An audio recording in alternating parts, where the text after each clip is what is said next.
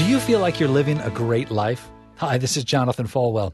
Do you want to have a great life? Well, let's start with one huge key surrender. You must surrender to the ways and to the will of God. I know it can be incredibly frustrating to search for the will of God and not find it. The thing I know to do in those circumstances is to throw my hands up and surrender to Him completely. Listen, when you're trying to walk with God, if you're spending consistent time with Him and in the Word, doing all the basics of following the ways of God, and you don't know what to do, ask Him to guide you. Ask Him to show you. Ask Him to talk to you and to start you down that right path. My friends, there will be something that God will do in His faithfulness to us through our belief in our love for Christ that He will show you the way. Honor Him, and He'll honor you.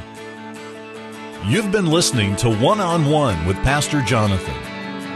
To learn more, visit falwell.com.